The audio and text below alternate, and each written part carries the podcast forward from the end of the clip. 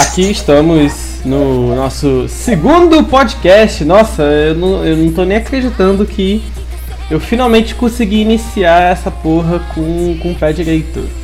E... bem, aqui é o Procast com seu host, The Baldi, e hoje, hoje eu só estou com um, um membro aqui da, da, minha, da minha trupe. Pode se apresentar? Eu, eu sou o Cano, um grande apreciador de animes e mangás e um amigo do trabalho. É isso aí, é isso aí. E hoje a gente resolveu aproveitar a hype para falar de Re:Zero, porque em abril a gente vai ter a segunda temporada. Fazendo uma pequena correção, na verdade o anime ele vai começar em julho, julho, mês sete. Porque o surto de coronavírus fez com que o anime fosse adiado. Mas quando a gente gravou esse episódio, o surto não estava tão grande, é por isso que a informação tá, tá defasada. Na verdade, a gente gravou esse episódio em janeiro, início de janeiro. Eu tinha lançado o primeiro episódio do Director's Cut. Nesse exato momento que eu estou editando esse, esse podcast, já, a exibição já está praticamente completa. E relevem um pouco aos nossos equívocos durante o podcast. Alguns eu até cortei, mas outros podem ainda estar presentes. Então adquiram isso mais como uma experiência para rir. Não cobrem da gente tanta curiosidade, porque a gente fez mais uma conversa de bar do que uma parada super séria e informativa, tá? Pode ser que no futuro eu faça um conteúdo com um roteirinho certinho, com uma análise mais precisa da obra. Eu tenho muita vontade de fazer isso, mas hoje não é o dia. Desculpa, pessoal. E, aliás, ainda vai sair a resposta pro Vitor Verde da trilogia dele sobre Re:Zero. Eu tenho que muito fazer isso, cara, porque é o que vem me consumindo. É, já tem seis páginas no momento de que eu tô gravando isso. Mas no futuro, provavelmente, a série que eu vou fazer vai dar umas vinte ou trinta páginas, no mínimo. É o que eu tô esperando aí. Que vai ser uma série de refutações aos argumentos dele especificamente. E eu vou usar essa base para depois é, deixar mais completinho e fazer uma análise completa de Re:Zero. Um, não, não necessariamente focando no anime, eu não tenho certeza ainda. Se vai focar só no que tá no anime ou no Director's Cut, ou fazer uma da novel logo direto, que eu acredito que é o material melhor. Eu ainda estou decidindo, mas eu quero fazer uma análise de Re:Zero completinha uh, para que a gente possa apreciar essa obra um pouco mais seriamente e com as qualidades que ela tem, e até mesmo saber reconhecer os defeitos, porque nenhuma obra é perfeita, gente.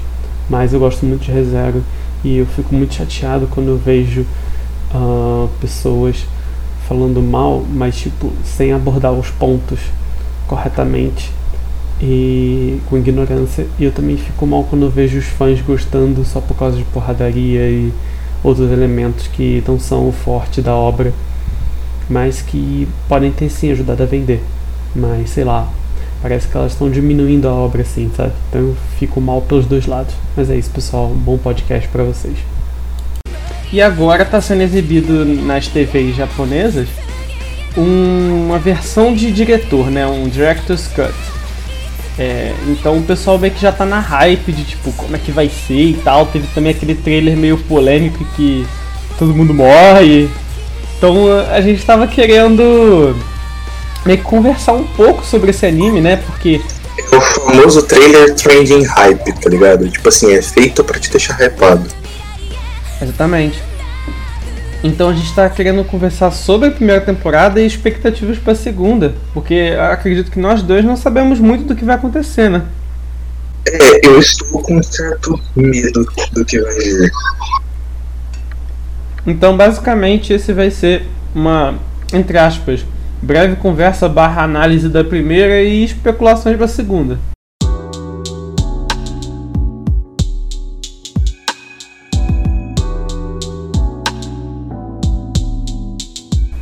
Reassistir o anime, pra quem não viu ainda, é, é, é só porque vai ter, sei lá, três minutos por episódio, em cada programa, cara, eu não sei se vale a pena não, cara. Sinceramente. Acho que quem já... Eu acho que vale pra quem quer assistir, reassistir o anime, tá ligado? Tipo... E se rever o anime, se rever é novas coisas, mas tipo...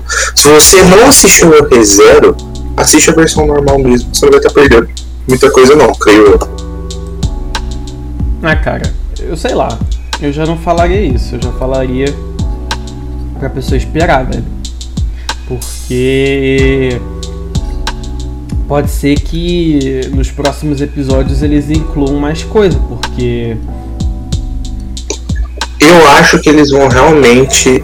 Se, se eles forem, tipo, fazer o que eu tô pensando, eu creio que eles vão acrescentar de verdade coisas importantes só na reta final. Ah, sim, provavelmente. Pra, pra poder hypar de verdade. Porque até o episódio vinte e dois, vinte e três... vai estar a mesma coisa, só com algumas coisas adicionais. Coisas que a gente pode até dizer que são fanservice, entre, entre aspas. Você vai dizer que só vai... Você acha que só vai adicionar no vinte e quatro e no vinte e cinco, então? Sim, porque aí são os dois episódios finais e, e vai estar mais perto de... Não mais perto do anime, mas vai deixar mais instigante, digamos assim. É, mas o vinte e quatro e vinte e cinco vai ser praticamente o último episódio, né? Sim.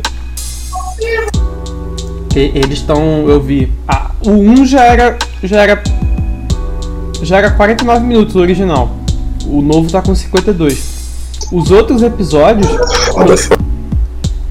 os outros episódios, pelo que eu entendi, eles vão juntar, acho que tipo, vão juntar o dois com três, o quatro com cinco, e vai fazendo assim até o chegar ao vinte e quatro, vinte e cinco, eu acho que é assim que eles vão exibir, eu acho. Porque eles fizeram a mesma coisa com Psycho-Pass, por exemplo. Mas enfim. É, tava querendo mesmo falar do anime, cara. Vamos lá, vamos falar de Re:Zero. Então, então, Cano, me, me diz aí, me diz aí o que você acha de Re:Zero. Me diz aí. É, é... Isso e depois. O que, que você acha da opinião pública? Porque eu acho que essa que é a parte mais polêmica, né? Vamos lá, eu acho o Re:Zero um show que dá até pra dizer que é experimental. Ele é uma desconstrução do Isekai em sua maior parte, e mesmo quando ele usa algum elemento que pertence ao estereótipo do Isekai, o estereótipo genérico de light novel, de fantasia, ele quebra isso e trabalha de maneira bem real e pesada. Dá até pra colocar como maduro também. E sobre a opinião pública, eu acho que muita gente tá equivocada sobre Re:Zero. Tá, pera aí. Você falou que Re:Zero é uma desconstrução. Vou meio que, Sim. Vou meio que fazer um desvio aqui e te perguntar. Que diabos é uma desconstrução? Primeiramente, eu acho que a gente tem que definir uma coisa aqui bem rápida. Acredito eu que, que Isekai pode ser considerado não um gênero, mas quase uma espécie de demografia. Você concorda comigo ou não, Demon? Ou você acha que seria um gênero? Cara, Isekai não é uma demografia, porque a demografia ele designa coisas sobre quem tá assistindo, e, e também... Não sei se eu diria que é um gênero, eu diria mais que é mais ou menos como foi definido num, num vídeo do, do Lost Pause, acho que ele fez um ou dois vídeos sobre isso, ou oh, desculpa Lost Pause, oh. Pause and Select, desculpa gente, é, é, em que o Pause and Select ele faz, ele faz literalmente... É, documentários, tá ligado? O cara tem um trabalho assim excelente nesse quesito.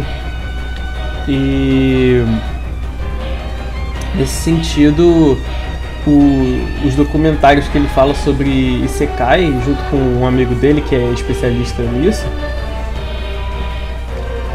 ele define, esse amigo dele define como um Caramba, eu tô tentando lembrar as palavras exatas que ele fala. Mas eu vou parafrasear aqui. Ele define como se fosse um setting, ou seja, é basicamente o cenário da história, não é, não é o, o gênero da história, porque fantasia não designa... É uma ferramenta, é uma ferramenta. Você pode definir dessa forma, uma ferramenta de, de cenário, né? É onde que as coisas vão ocorrer, sabe? É tipo, é literalmente falar, ó, vai ocorrer em outro mundo. É, é isso. É basicamente esse o aviso, sabe? Porque quando você fala fantasia, como você fala, quando você fala é, é, mistério, é, suspense, é, cara, que eu tô ruim de gênero, eu tô falando tudo a mesma coisa. Você entendeu? Comédia.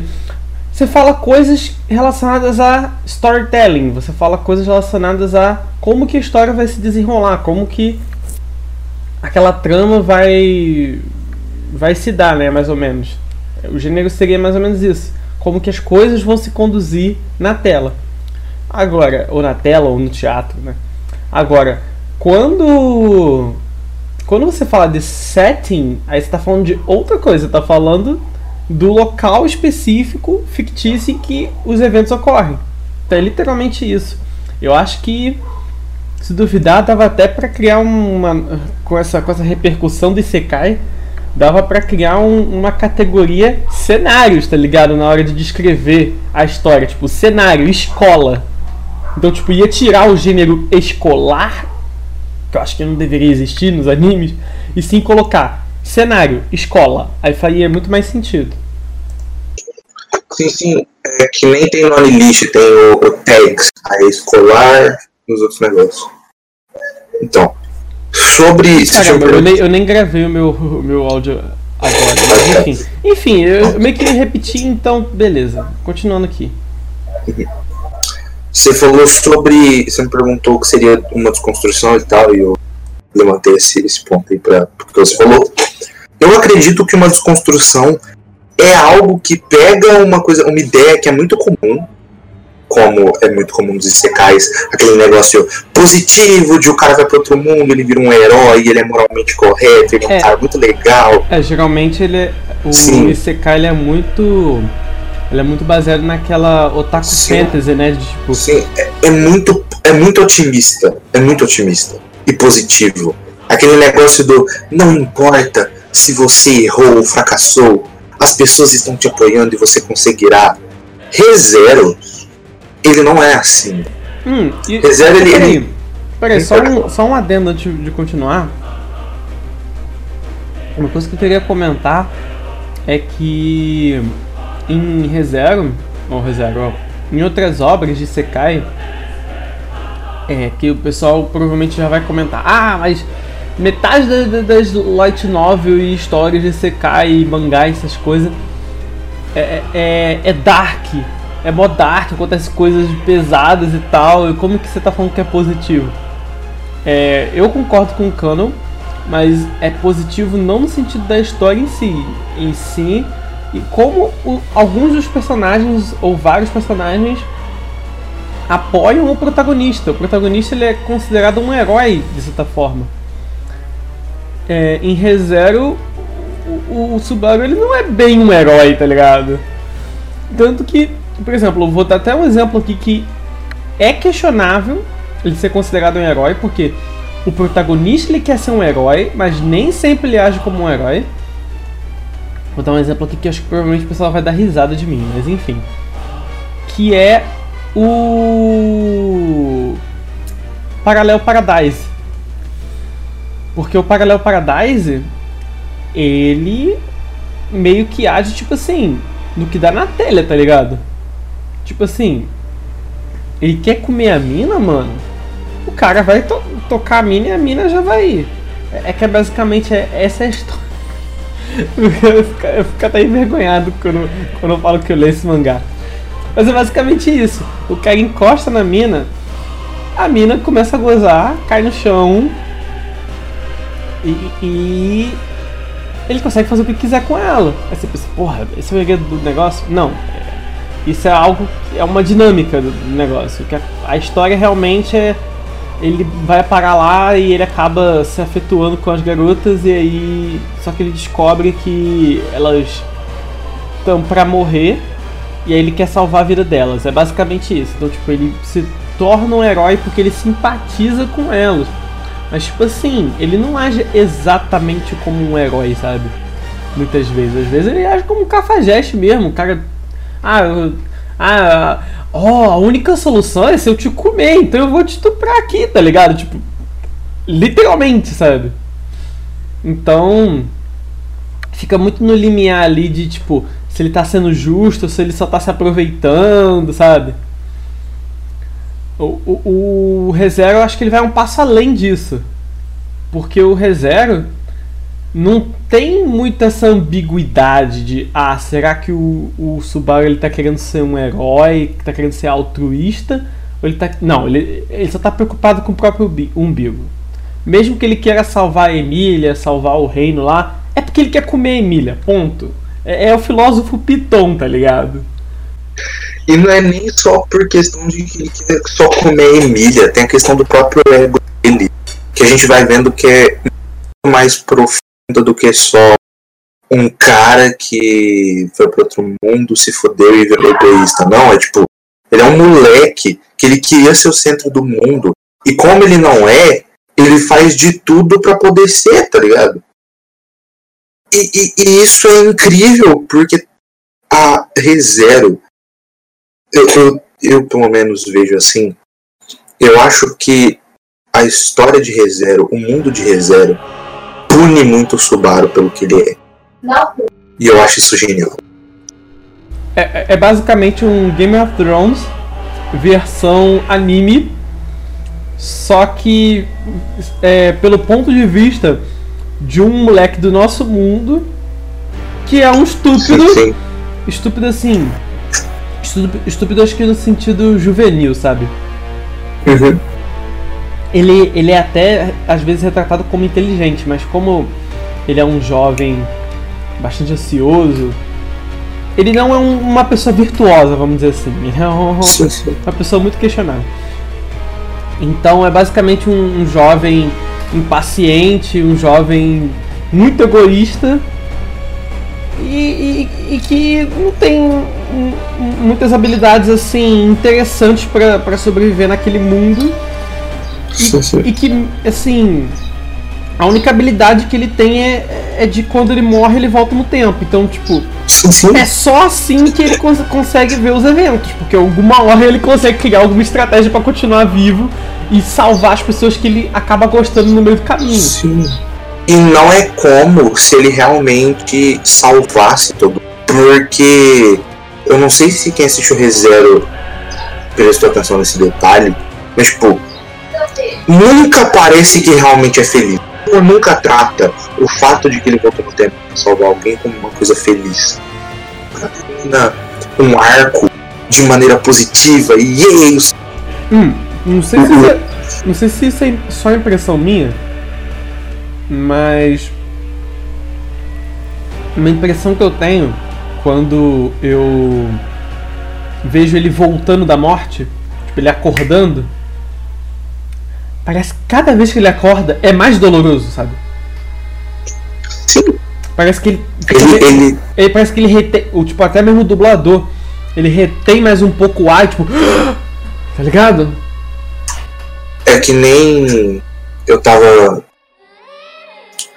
falando uma vez conhecido, ele vai se acostumando à dor física, mas a dor mental destrói ele. Ah, sim, com o, certeza. O, o psicológico dele é destruído, tipo, é, é isso, esse é o ponto que eu mais gosto em Re:Zero. O Subaru é um cara que ele é, ele é até normal, acho que dá pra colocar, que é, é isso que eu achei graça de Re:Zero. O Subaru, ele é um cara que se ele se esforçasse um pouco, ele seria até popular. Hum. Ele, ele seria uma área social. Vou, né? vou te falar uma coisa. É, a Light Novel deixa até isso um pouco mais claro. Eu espero que, que esse corte de diretor já deixe evidente logo na primeira temporada esse fato que foi omitido da Light Novel. Que, tipo, logo do início o autor ele já tira algumas dessas dúvidas, que é... Como como que era o passado do, do Subaru? Ele explica brevemente, óbvio que não é de uma forma muito diegética, ele literalmente conta Subaru, fazer isso, fazer aquilo, né? Mas enfim, eu vou, eu vou falar aqui só para meio que matar a curiosidade. O Subaru, ele é um aluno do terceiro ano do ensino médio, que é, quando ele entrou no terceiro ano, tipo, ele nunca foi muito sociável, mas ele não é o tipo de cara que tem extrema dificuldade de socialização em si. A dificuldade dele, pelo que eu entendi, é de aceitar a opinião alheia. É, tipo, a própria novela meio que descreve dessa forma. Ele é meio teimoso, sabe? Então, tipo assim, as pessoas acabam se afastando dele porque ele não tem paciência com os outros. Então, ele... Como ele não é muito... Como ele não era muito tolerante, né? Ele era meio teimoso. É, a novela também descreve que ele não, não tolerava também fazer coisas que ele não estava a fim de fazer. É assim que, essa é a frase que o autor usa. E por conta disso, quando os simulados começam a chegar, simulados para o vestibular, ele desiste da escola. Então ele se tranca no quarto dele e fica jogando videogame e vendo anime o dia inteiro. O que basicamente é resumido no anime. Até, eu até reassisti a primeira cena aqui só pra contextualizar. E realmente, no anime, foi assim que o, o, o diretor resolveu contextualizar. Ele botou ele reclamando de que ele ficava o dia inteiro trancado, né, jogando, e por conta disso ele devia estar vendo miragem na hora da invocação. Eu acho, eu acho que esse é o fator que mais torna o Subaru um personagem interessante, tá ligado? Como assim? Que é, por exemplo, vou, vou usar um exemplo muito bom, e, mas é recente. O Naofumi de Tate no Yuusha. Ele é um personagem que ele não escolhe virar um cuzão. Ele vira por, por uma consequência de atos. É tipo... Por conta de ele ter sido traído, de ele ter sido humilhado, ele se torna fechado, ele faz o que ele faz. Ele ficou, vamos dizer assim, revoltado com o mundo que traiu ele, né? Sim, ele, ele quebrou e parou de confiar nas pessoas. Inclusive, a gente vai fazer um cast de Tate no Yuusha depois e entrar na polêmica também, que eu quero fazer algo daqui polêmico. É, quando eles anunciarem a, a data da segunda temporada, a gente e faz. Sei, amigo, sei, amigo. Mas... E, mesmo em Tate no Yuusha, que tem esse tom mais escuro em alguns momentos, principalmente quando se trata do Naofumi, a gente não tem um negócio da obra tratar o protagonista como um lixo, como um, um real merda. Re:Zero só trata o Subaru como um bosta, porque ele é um bosta. Eu gosto muito do... A gente tá falando aqui, pode falar spoiler, né? Então tudo bem. Pode, pode. Eu gosto muito do episódio treze, acho que é o treze, onde ele briga com a Emília. Porque aquele episódio, ele mostra o quão egoísta, cuzão e hipócrita o Subaru é. Ah, sim, eu, ele... acho que, eu acho que, tipo assim, até aquele momento... É, pra quem não tava prestando atenção, porque esse é outro detalhe também, cara. Sim. Até o episódio treze, ele demonstra que ele não, não tá ali pra ser um herói, que ele não tá ali pra, pra ajudar ninguém, tipo, por altruísmo.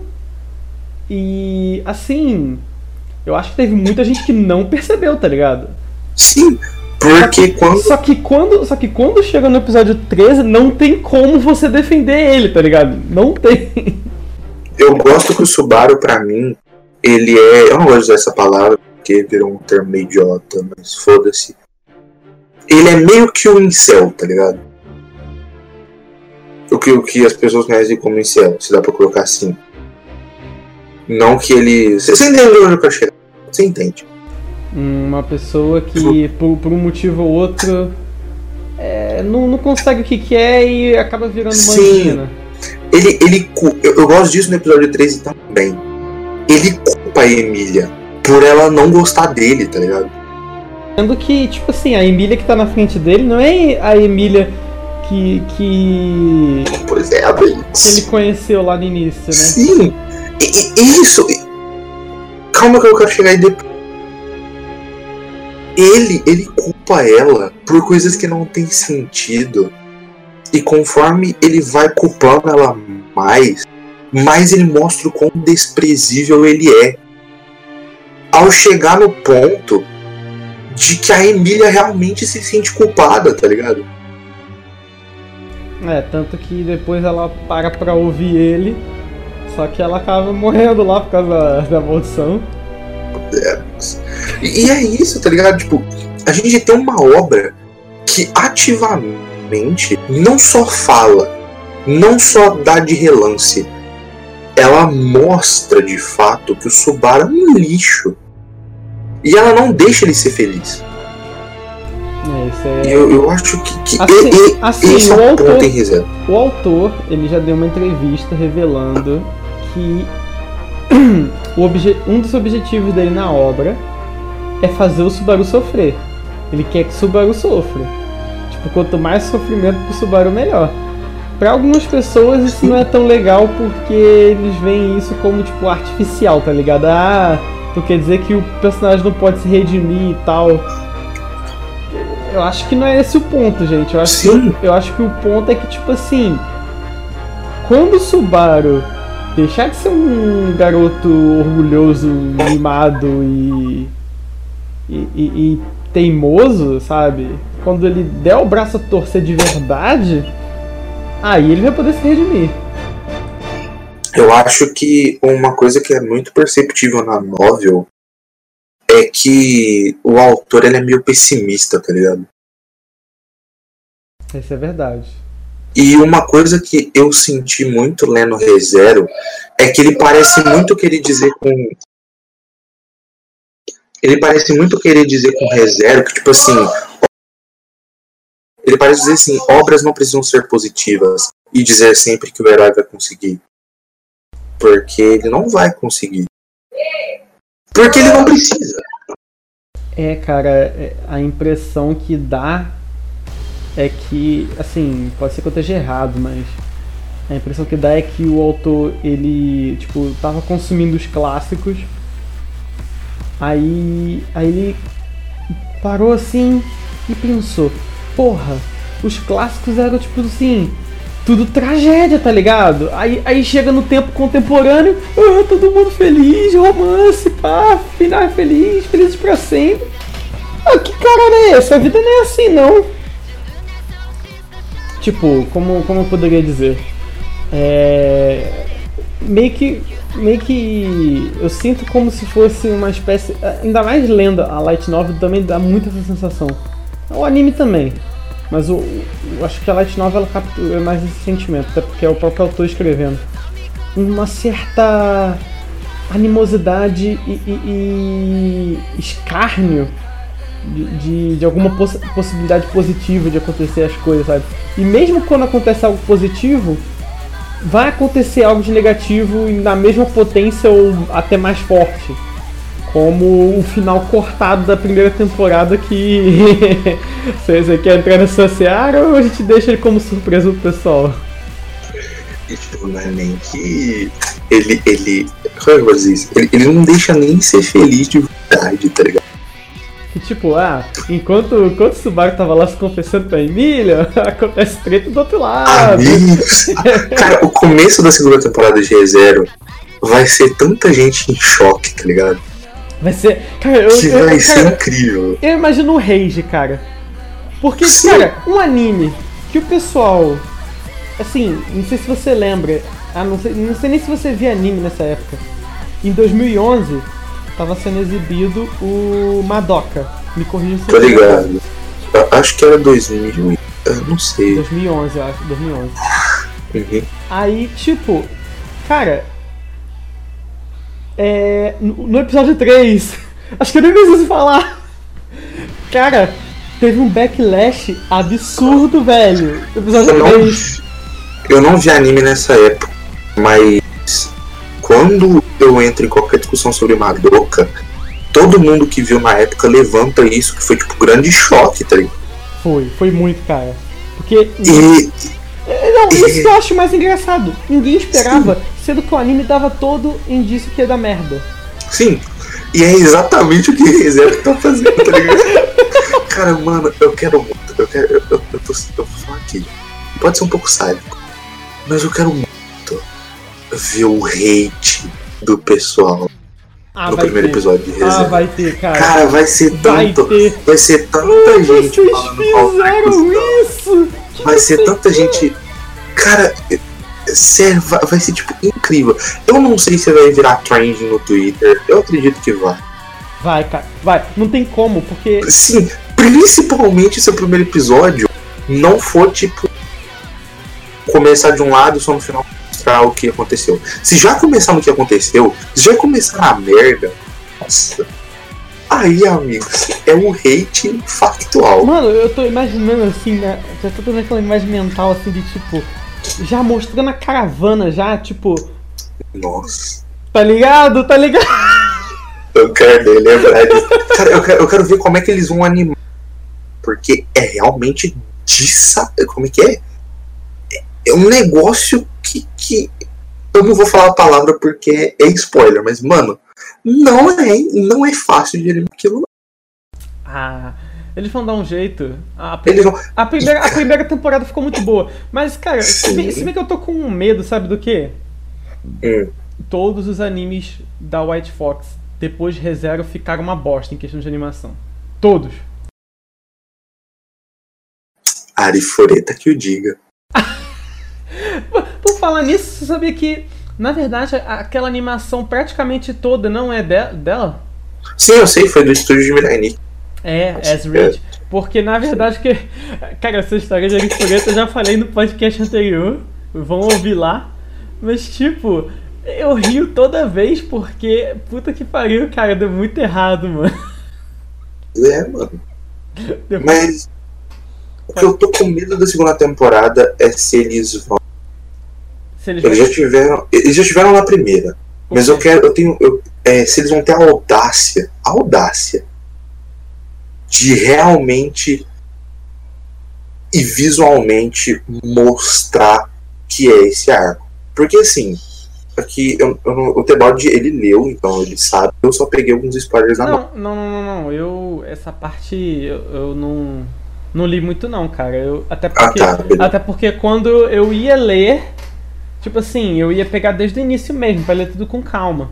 Uhum. Eu dei uma bisoiada lá na frente só pra saber o que acontecia. Mas, tipo assim, só o início mesmo pra saber qual seria o final do arco, do terceiro arco. Sim, sim. E aí, tipo assim, e aí sim, aí eu comecei a ler desde o início, só que tipo, uma coisa que, que meio que não fez eu continuar lendo e tipo... É, é, e tomar os spoilers e tal da segunda temporada mesmo foi o anúncio da segunda temporada. Eu falei, não, não, pera, então eu vou aquietar um pouco, vou esperar, vou ver a segunda, se tiver muito merda eu vou dropar e continuo na novel, se não eu só leio a novel quando, quando terminar e tal e, e acompanho o hype pelo menos, né? Ah, então ok. Eu, eu vou falar um negócio pra todo mundo que só viu a primeira temporada de Re:Zero, que não pegou nenhum spoiler. Se você acha que a temporada foi violenta, amigo, tenho pena de você. É, pena. O que eu ouço da, do que vai acontecer na segunda é que, assim, vai ser bem mais visceral que a primeira, né? É porque, como é que eu eu vou fazer, um, eu vou fazer uma espécie de analogia. A primeira temporada é o autor falando assim, o Subaru é um merda. A segunda temporada vai ser assim, o Subaru é um merda e vai ser destruído. E aquele ato de heroísmo que ele fez ali no terceiro arco? Não, então, aquilo ali, aquilo ali eu não vou nem entrar em detalhes, porque é muito... Cara, que autor filho da puta, né, mano? O cara é um cuzão. Eu tava lá feliz. Não, não peraí, não, peraí, agora, agora eu te pergunto, quem é mais cuzão, o Subaru ou o autor? Ah, mano, aí eu vou falar que, que é o autor, mano. O autor que fez o Subaru.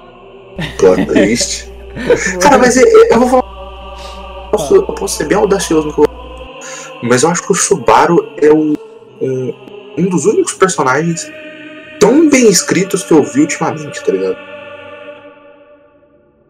Porque ele, ele não é. Obviamente ele não chega a ser um Shin. Não não chega a ser uma alma além, mas ele, ele é muito interessante. Ele, ele, ele parece que foi dado pra ser feito, sabe? Parece que o autor de Re:Zero, ele pegou assim, ele olhou pro Hikikomori do Japão, ele pegou incidência, dados, e ele criou o Subaru. É, ele, ele lembra muito os Hiki mesmo. Tipo, ele é um Hiki, né? E não só. E uma, uma coisa que eu gosto muito, que ele sempre volta nesse ponto, que é que eu vi muita gente falando assim, pessoas que não gostam, que ah, a história finge que ela é dark, mas ele tem um monte de wife em volta dele. Não, não então, é tipo, então é, é, esse é o ponto, esse é o ponto, tipo assim, falando da pessoa. Aí ela fala assim, não, então, ele tem um monte de wife em volta dele e, e não. Não, ele, ele não tem. Não, mas huh, a gente não precisa dizer que todo mundo gosta. Não, ninguém gosta dele. Não, mas a Arém gosta. Sim, só ela. É, não, mas. Não, só ela. Não, é só ela. É isso. Literalmente é só ela. Cara, a outra mina, aquela loira que eu esqueci o nome, que dava a entender que poderia gostar dele, mano, odeia não, não, ele não. ou odeia ele. Mano, mano ela. Ela. Bajulou não. Qual, qual que é o verbo? Esqueci agora. Ele tentou bajular ela, ela chutou ele, e aí ela falou que odiava ele. E é isso. Porque o que ela, o que ela acha do Subaru, não é que ela gosta dele, ela não gosta do Subaru. Ela, ela vê ele como uma peça que poderia ser usada. É, exatamente. Não, o que eu ia falar é que logo no início, quando eles se conhecem, ela trata ele como um brinquedinho, tá ligado? Tipo, sim. Ela não trata ele como um ser humano. É. Ela, ela aparenta, é que nem eu falei, ela não. Tanto que o próprio Subaru sabe disso. Ele sabe que ela não gosta dele. Ele sabe que ele é uma espécie de boneco que ela quer ter. E ele tenta se aproveitar disso em alguns momentos, até por isso que ele se fode. E cara, na real, eu acho que o único motivo, o único motivo é. pra, pra ela se aproximar dele é por causa da Emília. Eu não acho que nem seja pela Emília é, em cara, si. É, cara, sabe por quê? Eu acho... Não, sim, sim, sim. Não, porque, cara, não ela, só... tá, ela, tá, ela tá, assim, numa, numa disputa contra a Emília. Então, tipo, ela quer pegar esse cara como um espião, tá ligado? Ela tem esse interesse. Mas não só como espião. Eu acho que ela também quer, tipo, tirar o que a Emília tem. Porque, então, vamos, vamos, vamos ser aqui um pouco pretencioso. O Subaru, querendo ou não, ele é o único que não discrimina ela por ser uma elfa. Ok, aí tudo bem. Uhum. Mas é um filho da puta, inegavelmente. Então foda-se. Morreu por ar esse argumento. Mas a Emília, é isso que eu gosto em Re:Zero. Tipo, outra coisa que eu acho muito idiota que as pessoas falem. No final de Re:Zero, ela também dá a entender que ama ele. Não. Aí, aí já é uma dúvida que a gente tem, na verdade. Você... E Baldi, sinceramente, você acha que a Emília, no final da primeira temporada? Não, não, no final da temporada ela não gosta dele ainda não. Tipo Cara, assim, eu... Tipo assim, o que eu entendi ali foi que basicamente o que o, que o Subaru conseguiu fazer é se redimir da briga que ele teve e meio que, vamos dizer assim... refazer o que ele fez no primeiro episódio.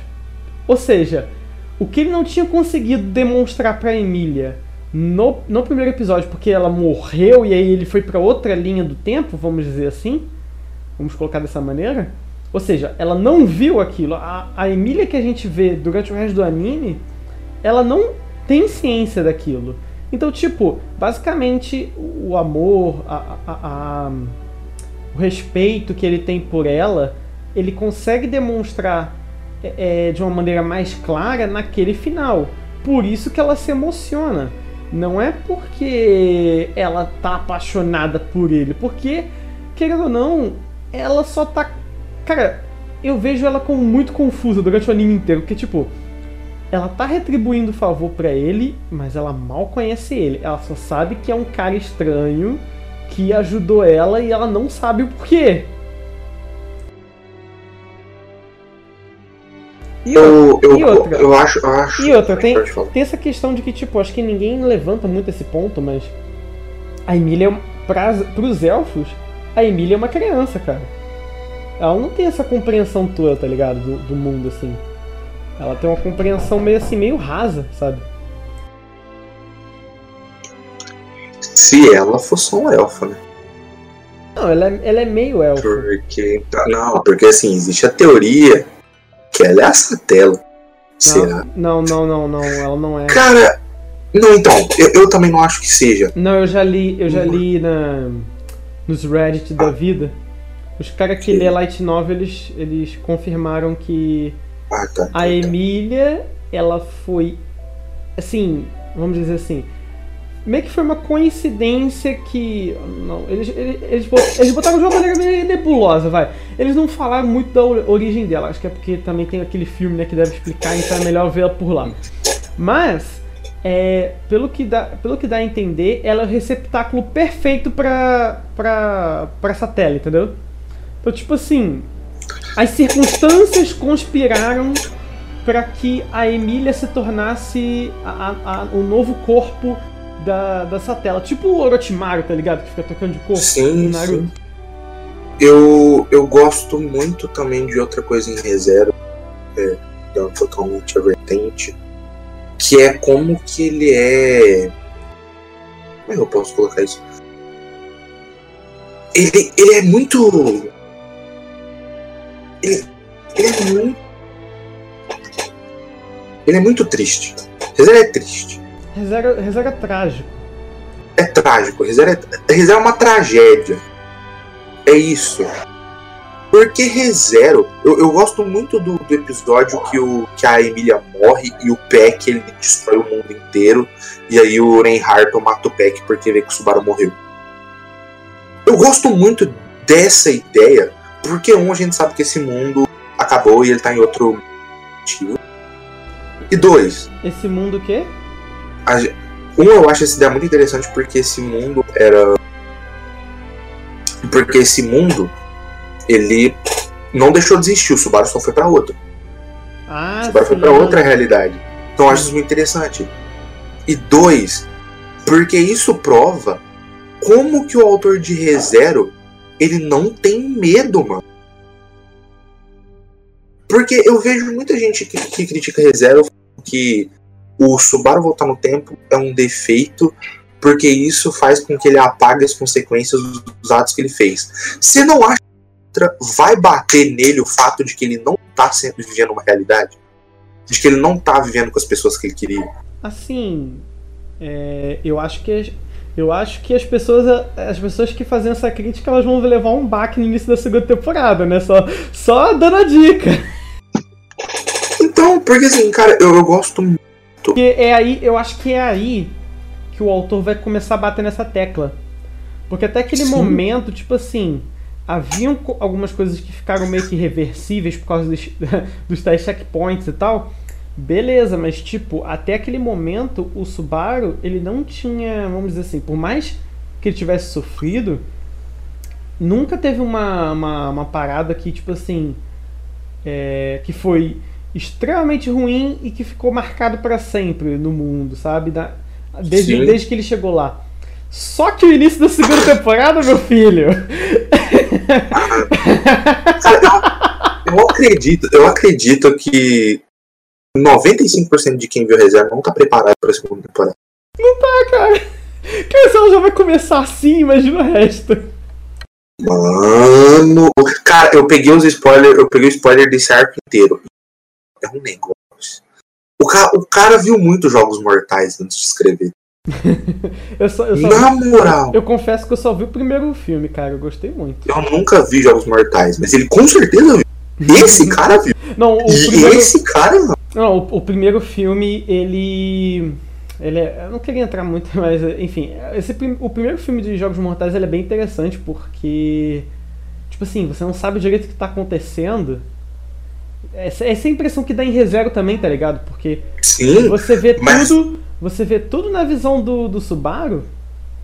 E, cara, essa é outra explicação, assim, de... Assim, não diria explicação, diria... É tipo, é, é a maneira como o autor escolheu ambientar a história, porque você pode ambientar de um ponto de vista um pouco mais onisciente, em que você vê vários focos, e que você vê, tipo assim, mais ou menos uma perspectiva um pouco mais geral. Ou seja, você consegue ver o que está acontecendo fora do âmbito dos personagens principais e, o, e a perspectiva do personagem principal sim, só. Sim. E, e esse é o segundo caso pro, pro Re:Zero. Uhum. A gente está vendo o mundo pelos olhos do Subaru. Ou seja, por que que ele foi invocado? Tipo, eu vi muita gente fazendo essa pergunta. Eu vi o Vitor Verde, que eu tô para responder algum dia ainda, eu vou te responder com os argumentos certinhos. Mas, cara, essa pergunta o Subaru também tá fazendo, velho. Aí você fala, ai, não. Sim, mas é, é que nem eu tava... Ah, não, eu mas acho... depois ele ignora isso. Mano, ele não tem ferramentas pra poder responder essa pergunta. Exatamente. Então você acha mesmo que ele vai ficar pensando nisso toda Sim. hora? É que nem eu tava falando uma vez. Eu não acho que quando for explicar o porquê ele foi invocado, vai ser um negócio bonito igual todo mundo acha que vai ser. Não, não vai ser um negócio. Não vai, não ser, vai ser um negócio tipo assim. Ser... Essa tela se apaixonou por ele e tal. Não, não, não vai. Não, Você eu, acha acho, que vai, não. eu acho que vai ser uma parada tipo assim. Ah, então. Das duas, uma. Ou, ah, eu precisava de você por causa desse, desse motivo. Ou vai ser tipo assim, uma parada tão doentia, tá ligado? Tipo. Do tipo. Do tipo, eu, do tipo vai, ser, vai ser uma parada. Pode ser que seja uma parada romântica, porque ela, ela mesma fala no. Tem, não sei se você já viu o easter egg do episódio vinte e dois. Sim, que ela fala que ama ele. Sim, então. Então, tipo, essa tela, ela ama o Subaru, por algum motivo que a gente não sabe. Mas, eu, eu tenho uma mas assim, mas assim é, é, tem um... Como eu posso dizer? Provavelmente vai ser por um sentimento muito doentio, tá ligado? Sim, essa... é que tá. Eu tenho... Posso falar minha teoria? Pode, pode. Inclusive, inclusive você, vai, você vai usar a teoria do Reddit, não vai? Que os caras fizeram lá. Não, não. Eu, eu não sei se é, mas isso eu tava isso com a... a gente tava em call, eu falei isso. Aí eu embasei minha teoria mais. Eu, eu tenho a teoria que é a seguinte. Ela... Porque a, a mitologia dessa tela é meio engraçada. Pelo que eles falam, tanto na... mais ainda na nova. Dá a entender que ela é meio que uma deusa da destruição. Ela, ela é o caos. Ele, ele é algo ruim naquele mundo. Mano, naquele mundo eles têm a, as sete bruxas da. Sim, sim, sim. Dos sim. pecados. A Satela, gente, não sei se vocês sabem, mas ela é a bruxa da inveja. E a inveja é, é o. É, tipo assim, é o maior dos sete pecados capitais. Sim. Não é a luxúria. É... Não é a luxúria, é a inveja. É porque, que eu quero chegar. Porque a inveja, ela corrói todos os outros. Esse é aí é que eu quero chegar. A minha teoria é que a Satela viu que ela nunca poderia ser amada pelo fato de que ela era invejosa. Pelo fato de que totalmente, tudo que ela faz gira em torno do fato de que ela é invejosa. E assim, geralmente pessoas muito orgulhosas e orgulho é um dos sete pecados capitais também, né? Exato. E quem quer orgulho? O Subaru. Não vou nem falar nada. Não vou nem falar. Então, mas é aí que tá, é aí que tá. O Subaru, o Subaru é uma pessoa que não é muito... Que, que, eu não sei se eu posso dizer isso com certeza, mas não é muito comum você ver pessoas fazendo o que ele faz, o que ele fez na vida no mundo. Porque ele, ativamente, pelo que, você, pelo que eu pesquei da, da novela e do anime, ele escolheu ser um bosta. Assim, talvez de personalidade não, mas... Não, de personalidade não, mas o caminho que ele, ele escolheu o caminho. Cara, ele podia muito bem ir continuar na escola, fazendo as paradas direito, mas não. O cara abandonou a escola porque ele não queria fazer o vestibular. Foi li... E porque ele é orgulhoso e não... Exatamente. Cara, foi literalmente isso, tipo, ele não tava afim, então ele falou, ah... Pra que, que eu preciso disso? Eu vou ficar jogando e foda-se. Isso, isso. Tem alguém mais perfeito pra Satela do que um merda desse? Não. E aí entra a minha teoria. Eu acho que o pensamento dela foi: eu vou poder usar ele como eu quiser. Porque eu sou. Porque, tipo assim. É, é muito doentio isso. Em pergaminho. Mas. Oi? Hipergamia. É. Ela é invejosa e destrutiva. E ele é orgulhoso e destrutivo. É tipo, os dois são extremamente egoístas. Sim, só que de meio que de lados opostos, né? Enquanto, Sim, de lados opostos. Enquanto, o Samara... tá um, enquanto tá um tá cheio de si, o outro tá cheio dos outros. tá, tá querendo saber. E, e, cara, essa parada da inveja, ela é até mais compatível, tipo, pra figura feminina. Olha só, eu sendo misógino agora. Ó, oh, mas The Baldi misógino. Momento The Baldi misógino, né? Mas enfim. Cara, nesse sentido de que, tipo... Cara, pensa bem. Geralmente as mulheres, elas se preocupam mais com essa, esse ponto de vista, assim, social, sabe? E, tipo, não, não dá pra você ser invejoso de você mesmo. Você tem que ser invejoso de alguém. Então, tipo... A, Sa- a Sátala, ela fica olhando pros outros. Assim, a gente meio que tá especulando aqui, mas como ela é bruxa da inveja, então é, é isso, tá ligado? Inveja é basicamente isso. Você fica olhando sim, pro, sim. Que, pro que os outros têm e pro que você não tem. Já o orgulho é meio que o contrário. Você tem as coisas e você se supervaloriza e às vezes você tá, tá até querendo ostentar pros outros. Então, tipo... Você meio que já tem o seu sistema de validação interno, meio que já tem, tá ligado? Você já é meio cheio de si, sabe? Então, tipo assim, é, faz muito sentido a Sátala invejar o Subaru e ao mesmo tempo desejar ele, porque a, em, em questão de personalidade, ele é tudo o que ela sempre quis. Sim, ele é, ele é um cuzão, babaca e foda-se, é isso. Mas é, e, então... E a minha teoria é o... A base principal da minha teoria é que o Subaru não é uma Emília, ele é uma Satela. Mas ele não sabe. Ele acha que ele é uma Emília, mas ele é uma Satela. Porque acredito eu que você lembra do primeiro... Você, você lembra como é o capítulo? Peraí, quê? Você lembra como é que é o primeiro capítulo da novel e mesmo do primeiro episódio? É o ah. Subaru caído sangrando dizendo... Vou te salvar. E daí é o Subaru indo pro mundo. O que que eu acho que aconteceu? Não, a mas Satela... ali, não, mas ali, não, mas ali é, na novel, sim, sim. Na novel é diferente, cara. Não, na novel é diferente, sim. Mas na novel tô... é literalmente, na novel é literalmente a cena, aquela cena do primeiro episódio mesmo, sabe? Ela, ela ocorrendo sim, sim. E ele meio que, meio que reprisa ela depois, né? Sim, sim, sim. Mas é, é tudo bem. É, é só isso que eu queria chegar. Eu acredito que essa primeira versão onde ele que ele, que ele morre pela Elsa e ele não sabe por quê, ele não tava com a Emília. Eu não acho que ele tava com a Emília. Ah, agora teorias. Eu acho que ele tava com a Satela. Porque não é meio... Me não, desculpa, cara, não, cara. Era, era a Emília. Tanto que, tanto que o próprio Puck fala que, mal, que piada de mau gosto. Sim, mas calma, calma. Deixa eu chegar aí, amigo. Deixa eu chegar aí, cara. Ah, pera! A, a, acho que agora eu entendi. Vai, mas vai, fala, fala. Você não acha que é muito estranho ele do nada apanhar e a Emília, por coincidência, passar por ele? Tipo, porque, porque faria sentido até analisar. Porque a primeira vez que eu vi, eu falei assim, beleza, tudo bem. Só que conforme Re:Zero vai andando, não parece que foi um acidente, tá ligado? Eu não acho que ele, ele foi estava... Parar, ele foi eu parar acho... justamente no local... É. Em que ele, andando um pouco, ele iria se deparar com ela, de certa forma. Tipo... Por que que o Subaru...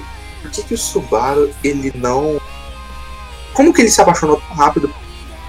Tudo ah, bem que é possível. Então, Tudo bem que é possível também. É possível. Mas, mas então, mas então é, é, dando um pouco de spoiler aqui da segunda temporada, eu acho que esse spoiler em si não vai ser muito agressivo, gente. Esse, gente, não, não fica muito ofendido, não. Mas, é, o que eu fiquei sabendo, assim... E, tipo, eu literalmente peguei a, a novel em japonês e fiquei tentando ler. Porque eu falei que eu tentei ler um pouquinho, né? Uhum. Então, tipo, naquela época não tinha tradução porra nenhuma. Então, tipo, eu peguei em japonês mesmo e fiquei tentando ler. Uhum. Cara, o que eu entendi... O pouco do que eu entendi foi, tipo, assim... Inclusive as imagens, as ilustrações da novel me ajudaram. Tem uma ilustração da novel que deixa isso muito claro. Tem uma... Tipo, tem uma foto dele na escola e, tipo, ele olhando pra uma garota que é igualzinho a, a, a Emília. Que, assim, pelo que parece, é essa bruxa aí que aparece no trailer. Que ela também é muito parecida com a Emília. É, essa bruxa... Eu sei que é isso e não é isso não. essa bruxa... Oi? É, eu não vou dar spoiler não, mas não é, não é flashback, né? Não é... Não? Não. Não, é, não, não, não. Ué, mas, mas, mas... Ah, tá, então, então é alguma coisa que ela bota nele, então. É, por aí, por aí, por aí, por aí. Ami, amigos, eu vou ser muito triste quando chegar nessa parte, cara. Nossa, meu Deus. Tá, ok, então, ok. Então eu me enganei. Mas a minha teoria, a então minha teoria é que quando ele... Na primeira versão do mundo ele morreu, ele morrer não estava nos planos. Mas a Emília morrer, foda-se. Então o que que ele fez? Não, ela fez. Ela pega ele e bota em outro mundo. E esse mundo acaba por causa do Peck. Primeiro mundo. Primeiro mundo é destruído pelo Peck. O Peck vê que a Emília morreu, ele mata todo mundo. Sim, é, toda vez que a Emília morre, o mundo acaba Sim. pelo Peck. E, e eu acho que é esse o grande ponto entre, entre Satella e Subaru. Nunca. Eu, eu falei que ele gostava da Satella, porque no meu é que ele ama a Satella. Eu acho que ele sente coisas pela Satella sem ele mesmo saber. Ele, ele personifica isso na Emília, mas eu não acho que, que ser. Acho que ele ama a Emília. Peraí, peraí. Mas... Então vamos ver, se, vamos ver se eu entendi. A Satella, pelo que é explicado assim, brevemente, mesmo no anime, ela não tem um corpo físico atualmente, ou ela tá meio... Ela, ela tá selada. Sim. Então, tipo, pra ela poder se manifestar no nosso mundo, ela vai ter que re- recorrer a outro corpo. Isso foi meio que deixado mais ou menos claro. Ela vai reencarnar na Emília, no caso. Foi o receptáculo que ela escolheu. De alguma maneira, na, assim, a, a teoria que você fez, vamos ver se eu entendi. A primeira uhum. vez que ele foi invocado, na verdade, de alguma forma ela tá possuindo a Emília, ou pelo menos manipulando as vontades da Emília de alguma maneira. Isso, isso. Por aí, por aí, por aí, por aí. E, por aí, aí, por... e aí, tipo, e aí, tipo, não era planejado que ele morresse ali naquele ponto, mas ele morreu. Então, como, tipo, medida, assim, sabe, vamos dizer, emergencial, ela tacou o Horcrux nele e esse Horcrux faz com que ele volte no tempo. Não é nem que ele volte no tempo. Eu acho... Você lembra quando... Que ele vá pra outro mundo, beleza. Ele, tipo, ela cria... Vocês lembram quando... Ela, Vocês lembram quando ela, a... cria, ela cria como se fosse uma espécie... É, eu, quando eu digo linha do tempo, eu uso o conceito do Steins Gate aqui. É literalmente uma outra dimensão. Sim, sim, sim. Naquela, mesma, naquela que... mesma... Naquele mesmo frame de tempo. Então, então. Sim, é aí que eu quero entrar também. Vocês lembram o que que eles falam? O que que a Beatriz fala pro... Pro Subaru, quando ele pergunta da Satella? Ela fala que por causa da, da Satella...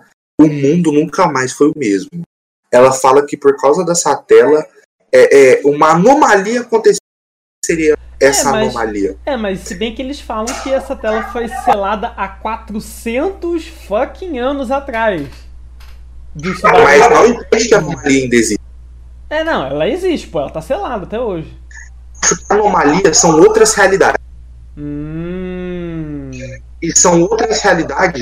baseadas, baseadas no sonho dela que é ter alguém. Então, ou seja, é tudo moldado, eu acho que toda a realidade é moldada pra ser meio que um teste pra saber se o Subaru é digno dela. Só que não era pro Subaru, era pra, pra qualquer pessoa. E como ela tá selada e ela não tem uma, uma, uma versão física, e ela não tem uma versão física, eu acho que a alma dela tá vagando. Pode ser, pode ser. E se a alma dela porque, tá tipo, falando, porque, tipo, acred... porque, tipo, ela, ela consegue fazer coisas mesmo selada, porque, porra, o Subaru foi invocado, mano. Como que ele foi invocado? Então, tipo, ela usou o poder dela de alguma maneira pra invocar ele.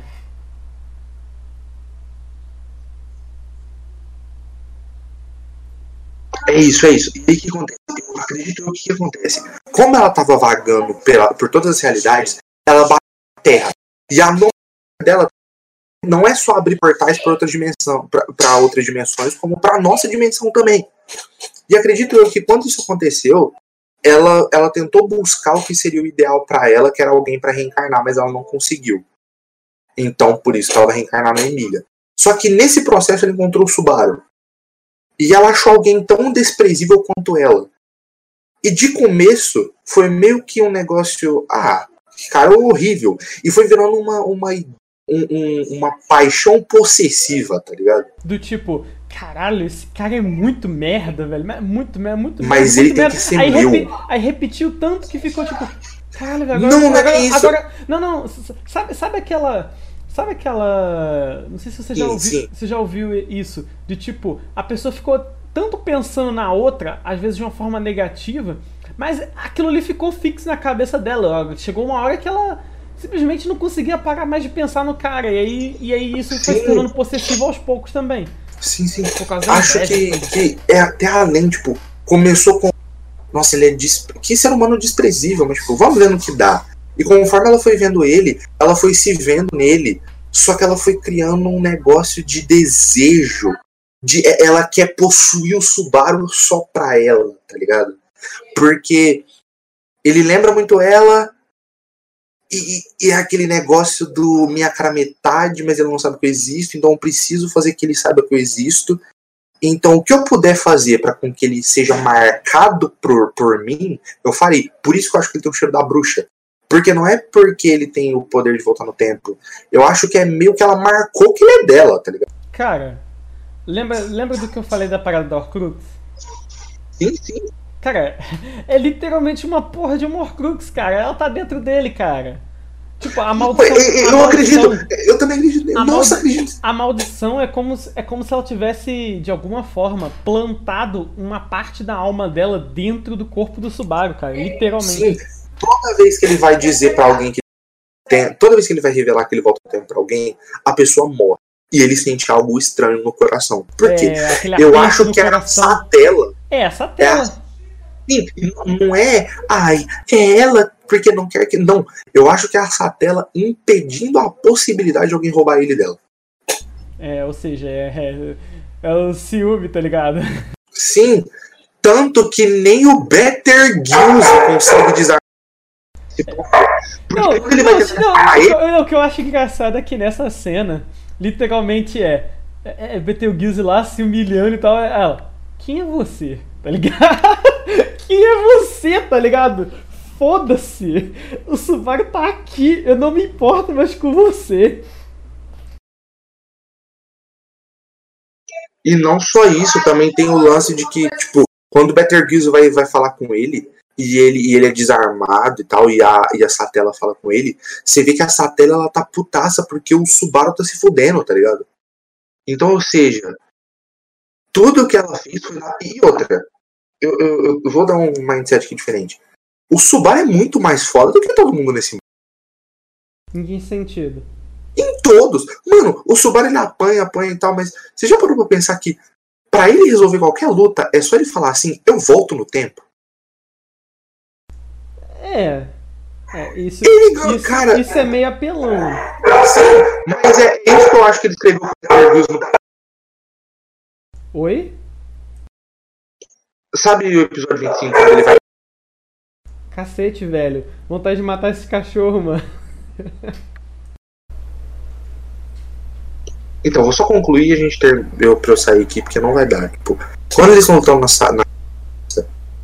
O Subaru, ele escreveu um negócio no papel pro Betelgeuse ver, e o Betelgeuse morre depois de ler. Eu creio que ele escreveu no papel assim, eu volto no tempo. Caraca, ele escrevendo, ele não tá falando verbalmente. Mas é, ele tá falando, ele tá mostrando. Exatamente. A pessoa tá vendo, então exatamente. Acabou. Então, resumidamente, ele é o cara mais, mais overpowered do mundo. Cara, eu, eu acho que é assim, eu acho que é assim que ele vai conseguir falar pras pessoas depois. Porque ele, ele... Cara, você acha mesmo que ele não, não vai... Não vai chegar pro pessoal eu, e falar... Eu volto sim. no tempo, pelo menos para as pessoas que ele ama, que ele confia? Eu acredito que vai ter um ponto aonde isso não vai... Por exemplo, vai ter um ponto aonde essa tela vai ceder. Porque ela ama ele. Ah, pode ser também. Porque eu acho que... Não, quer dizer, ele tá virando o Subaru... A, o que eu sinto né, na novel, e pegando os spoilers da novel também, é que o Subaru, querendo ou não, ele tá evoluindo, mas ele não tá evoluindo pra ser um herói, ele tá evoluindo pra ser decente, acabou. Pra ser decente. Decente, acabou. Ele não, ele não vai ser o cara que vai salvar um... Que vai chegar ali e falar assim, amigos, tenham um bom dia, boa noite, não, vamos mas... para a igreja orar. Olha, mas acabou, eu, eu, te, eu tenho um spoiler de que o Subaru...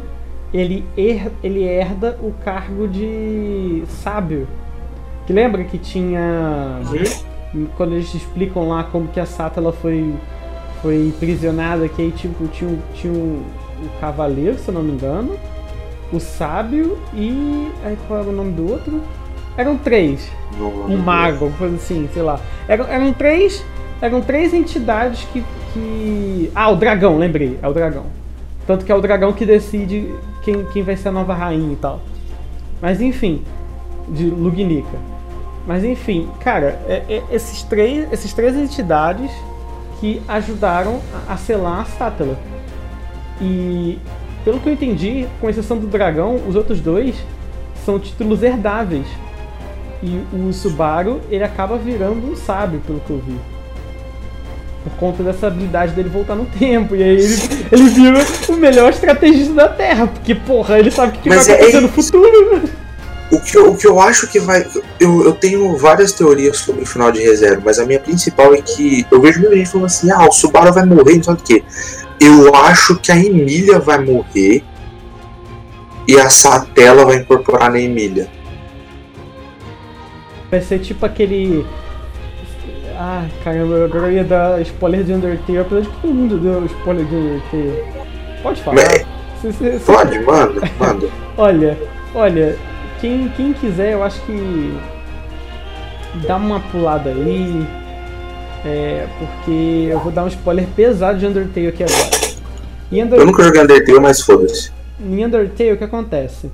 Você meio que tem, vamos dizer assim, três maneiras de você jogar o jogo. Você pode jogar como se fosse um R P G normal, então você tipo mata de vez em quando, é, conversa de vez em quando e vai seguindo a história. Você vai chegar no final neutro se você fizer isso. Se você ficar obcecado em upar, você vai chegar no final genocida, porque você vai matar todos, todos os monstros do, do Underworld, que é o submundo. E você... vai chegar no final, e no final, uma entidade que representa, vamos dizer, você mesmo, vai te matar e junto com o resto do mundo. E aí o mundo vai ser apagado. É, é assim que termina Undertale. Só que, tem um porém, eu acho que algumas pessoas não sabem disso ainda. Mas se você aguardar por dez minutos, sim, literalmente o jogo crasha, aí quando você abre de novo, ele fica uma tela preta e um som de vento. Como representando que o mundo acabou. E aí se você ficar por dez minutos com aquela tela aberta, aparece uma fala. Uma fala da... de, vamos dizer, entre aspas, de você mesmo, da sua... da sua entidade ruim, né? E aí essa entidade ruim, ela vai tentar conversar com você. Gente, eu, eu acho que vai ter gente querendo me corrigir, falando que na verdade não é você mesmo, que na verdade... É, é a princesa lá do, do, do reino. Cara, eu sei, mas você entendeu. É, é a metáfora. Enfim, o demônio vai pedir a sua alma em troca. E se você aceitar, o, o jogo volta ao normal. E aí, tipo, você pode tentar zerar da terceira maneira, que você poderia ter feito desde o início, que é simplesmente você ser amigo de todo mundo e não matar ninguém. Se você não matar ninguém, você consegue o final verdadeiro, que é o, que é o final é, é, pacifista.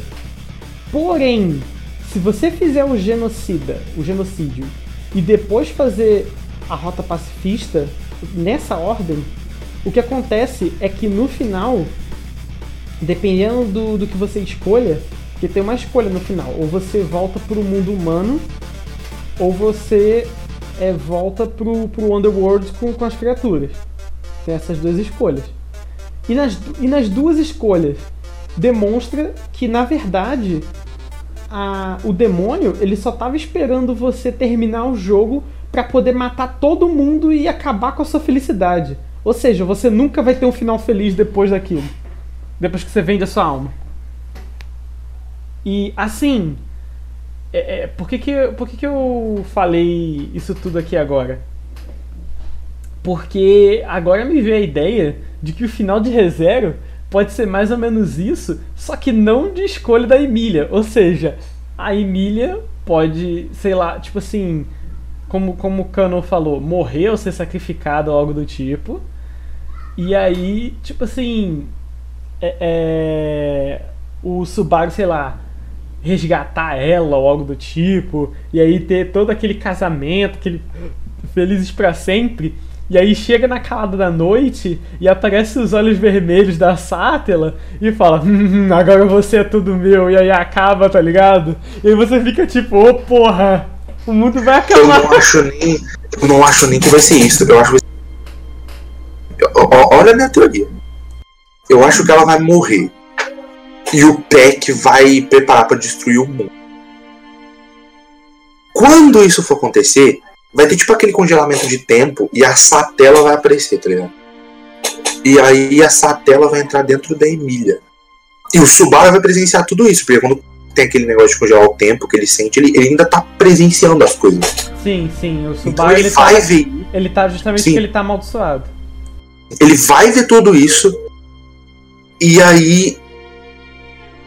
ele vai ver tudo isso assim acontecendo, caos, o mundo pode acabar, vai todo mundo morrer, e ele, ele entra em aflição, meu Deus, eu tenho que salvar isso e tal, e no final, esse mundo acaba, como todos os outros, eles vão para outra realidade, aonde eles, onde eles descobrem que não salvou ninguém. É... E aí, tipo, ele vai ficar desolado. Ele vai ficar muito desolado. E aí essa tela vai dizer que tudo foi ela. Porque tudo foi ela de verdade, mas foda-se. E aí, tipo, ele vai ficar muito puto. E ela vai dizer assim... Ah, é, é, o que eu acho que o final de Re:Zero vai ser é meio que... toda... Aí pode ser meio achar que o autor é covarde, mas eu acho que é uma opção boa, porque aí então uma ideia mais, mais interessante. Que eu acho que ela vai dizer que todas as outras realidades foram alternativas. A que ele fica com ela é real. Então qual que ele escolhe? Ele escolhe uma falsa, onde pessoas que, que são irreais. Por exemplo, porque aí, olha, olha o tanto que, que seria interessante. Por aqui, ele conheceria a Emília e Emília também, né? Porque, né? Mas foda-se. Ele conheceria Aren, Aran, ele conheceria o Roswald. Só que ele estaria fadado a ser a Satela. Pera. Ah, posso que. Assim. É, quero revelar uma coisa aqui. Cara, a gente viajou pra caralho, velho. Mas, muito. Mas tipo, assim, mas tipo assim, eu quero dar um insight aqui pra meio que facilitar aqui a sua teorização de uns uhum. caras do Reddit que eles pegaram é, é, os easter eggs do episódio vinte e um. No episódio vinte, se eu não me engano é o vinte e um. Que no vinte e um é quando eles estão se preparando pra, pra batalhar com a, com a baleia. Uhum. E aí tipo assim, quando tem aquela conversa da Ram com o Subaru, naquela árvore, tem umas paradas escritas na árvore. Não sei se você chegou a enxergar isso. Não, não tinha visto isso. Exato, quase ninguém viu. Só que alguém do Reddit viu e começou a, a, a tipo, fazer as paradas lá, tirar, a, a, alterar a sombra pra poder ver o que, que tava escrito. E, e cara, tava escrito: o sábio esteve aqui. Só que, só que estava escrito em japonês e com a letra do Subaru, igualzinho no episódio oito, quando ele estava aprendendo. Puta que pariu! Quando ele estava aprendendo a escrever. Quando ele estava aprendendo a escrever a língua de Lugnica, e ele, e ele, tá, e ele escreveu no papel: Natsuki, é, Natsuki Subaru este, está aqui. Ele escreveu no papel, com a mesma letra que estava escrito na árvore. Você está ligado no que isso significa, né, meu amigo? Viagem no tempo. Mano, que bagulho mining bloco, caralho! Não, foda-se, eu não vou teorizar mais nada, não. Falei tá errado. Tudo que eu falei está objetivamente errado. Caiu por terra a minha teoria, só queria dizer isso. Eu agora eu vou... Cara, mano, o cara de Re:Zero, ele é muito foda. Mano, sabe que eu vou dar um disclaimer totalmente aleatório aqui, me desculpa. Hum. Mas imagina ele, o autor de Konosuba, E o autor de No Game No Life tomando um, tá ligado? Mano, deve, deve ser encontro muito foda, mano. Deve ser encontro muito foda. Mano, tipo assim, tá lá ele assim. Aí o, o cara fala assim, porra, mano, tô escrevendo minha novel, mano. Porra, o Kazuma, um cara arrombado, mas elegante. Aí o, o, o, o, o Kamiya vira assim e fala, ah, cara, eu escrevi dois personagens gênios, mas os dois é piradão, mano. Principalmente o mais velho. Nossa, aquele ali, mano. Aquele ali. Nossa, mano, que ele é doido. E aí chega, chega... o Re:Zero chega assim e fala assim, oh, eu criei um monstro, mano. Eu criei um lixo. Eu criei um desprezível, velho. E todo mundo olha pra ele e fala assim, ah, mano, mas um dia comum você não fala, né, mano? Mais um dia comum. Mais um dia pra tropa de exploração. Ele, aí ele nota o saque dele assim, aí o Yuka, cara, fala pra você, você tem que maneirar na depressão. Maneirar. Aí o autor de Konosuba fala assim, mano, por que você não escreve uma comédia, mano? Aí o cara vira assim e fala assim, eu não posso escrever uma comédia, amigos, porque eu quero provar que histórias sérias não precisam ser otimistas. E aí os dois mandam débito assim. Ah, você falou isso, eu lembrei, cara. É... Teve... Teve... Teve uma espécie de conversa, tá ligado? Tipo... É, meio que entrevista conjunta, era do, do autor de, de Re:Zero com o autor de Konosuba. E aí, tipo assim. Aí, dois amigos, mano, os dois tem que ser. Aí, eles são amigos, velho. Aí, tipo assim. Nossa. Aí, tipo assim. Aí, o, o autor de, de, de Konosuba, ele. Ele perguntou isso mesmo, tipo. Cara, dava pra escrever Re:Zero como se fosse uma comédia, cara. Você não precisava ter feito tão. Então, sabe? Aí o... Tanto que... Você sabia... Sádico, tão é, errado, tão triste. É, não precisava ser tão triste. Podia ser um tragicômico, sei lá. Tipo, como que eu posso explicar? Porque na novel é mais pesado do que no anime, vocês sabem disso, né? O anime pega leve, inclusive, comparado com, com a novel. Inclusive, só dá uma parte aqui em você. O background da... O background da Aren e da Aran no anime é leve. Só que ele porque na nova você sente mais o peso. Eu que não gostei do segundo volume, porque eu achei que foi... Teve muito texto que eu achei que foi um pouco desnecessário, mas no background da Aren e da Aran, se além de ficar mais situado, você sente mais a dor do que aconteceu. E deixa mais claro quem é o responsável por isso, que eu não vou nem dizer aqui. Hum... Mas enfim, é... sobre... Peraí, eu tava falando agora do... Caralho, me perdi. Cano... Do autor de Konosuba de Re:Zero na entrevista. Isso, isso. Aí a resposta do autor foi... Do, do, do autor de Re:Zero é que, na verdade, ele queria fazer uma comédia. Só que ele começou a escrever e ele percebeu que... Ele não consegue fazer comédia, ele não sabe fazer comédia. Aí ele falou que ficou uma merda e ele falou, não...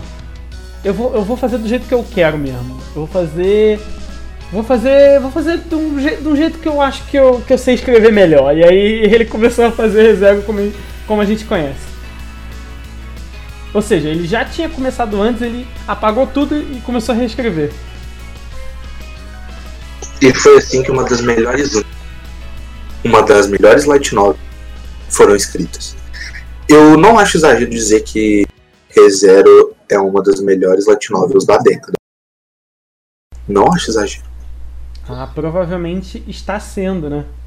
Porque... Está sendo ca- esperado. Cara, cara, isso, isso que, que eu acho engraçado. O pessoal fala, ai, a década terminou ano passado. Não, gente, a, a década acaba esse ano, porra. Vocês não sabem contar. Gente, vamos deixar... Cara, me mar... eu, eu, eu... Cara, pra mim, a década acaba duas vezes, foi. Eu acho o melhor de útil e agradável, mano. Aí ninguém... ah, eu sou bem simples, eu sou bem simples. Não, mas não é simples. Isso, cara, pensa aqui comigo. É... Você conta... Você conta, tipo assim... Século. Tem cem anos. Então a primeira década, vamos dizer assim... Vamos dizer, do ano um. Aí tem aquela discussão, se tem o ano zero, se não tem. Não, não, não, gente, não tem ano zero. Então começou o ano um e vai até o ano cem. Então o último ano ele vai terminar com zero zero. Então tipo, ou melhor, com zero, né?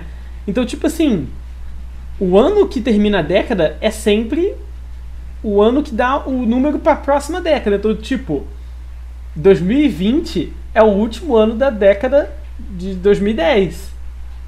E aí a próxima década, de, as décadas de dois mil e vinte, vai começar em dois mil e vinte e um, por conta disso, pra você contar dez anos.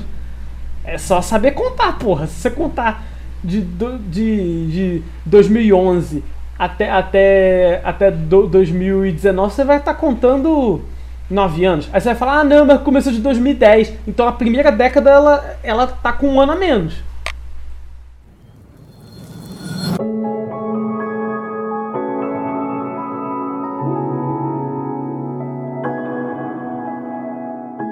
Vou dar minhas considerações finais aqui, porque, né, barulho aqui não vai dar pra estender muito.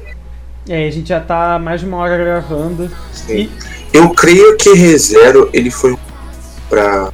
ele foi um marco pra indústria de light novels, tá ligado? Porque, mesmo que ele não seja o maior hit desse meio, ele é um dos. Cara, eu confesso pra você que eu fiquei feliz de Re:Zero se tornar um hit, cara. Eu fiquei feliz por ele não ser... Eu fiquei feliz por ele ser uma das novels mais vendidas hoje, porque isso mostra que a indústria tá aberta para ideias interessantes. Sim, sim. Eu digo isso tanto, porque... tanto de Re:Zero quanto no Game No Life. Sim. E eu acho que... alguns podem me achar idiota por isso, eu acho que Re:Zero é mais pretensioso que no Game No Life. Muito mais. Mas isso é um assunto para outro dia. Mas, tipo... é um assunto para outro dia. Mas, assim, em geral, tudo que eu tenho para dizer sobre Re:Zero, que a gente falou muito e viajou muito, e é isso que tem que ser mesmo. Acabou.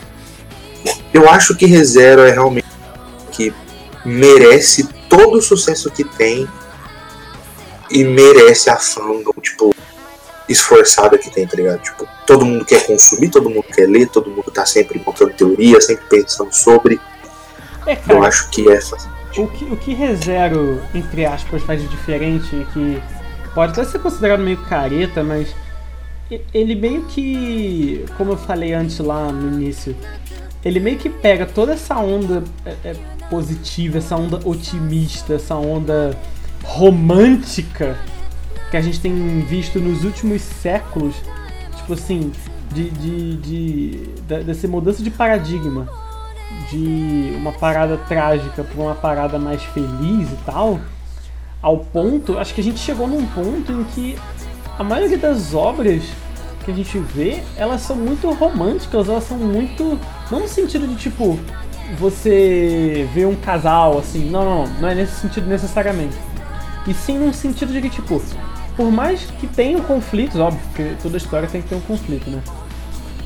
Mesmo que tenha conflito, tem que ter solução boa. Os, os, os protagonistas, eles têm que sair bem. E chega Re:Zero e, tipo, dá um tapa na cara de todo mundo e fala, não, a vida não é assim, gente. Aí você fala, ah, mas é ficção. Bem, muitas vezes a gente aprende por ficção. Uma coisa que, uma analogia que eu, que eu gosto de fazer muito é como você gosta de aprender.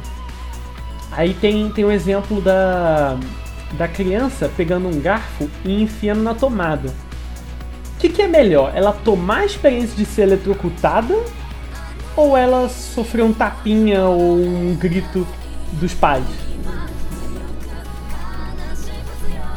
A gente não precisa nem dar resposta, que obviamente que é levar um tapinha. Exatamente. É a mesma coisa com a ficção. A sim, ficção, sim. Ela, assim, você pode criar uma parada que é só pra divertir, claro, mas isso não é, isso não significa que tem que ser só pra divertir necessariamente.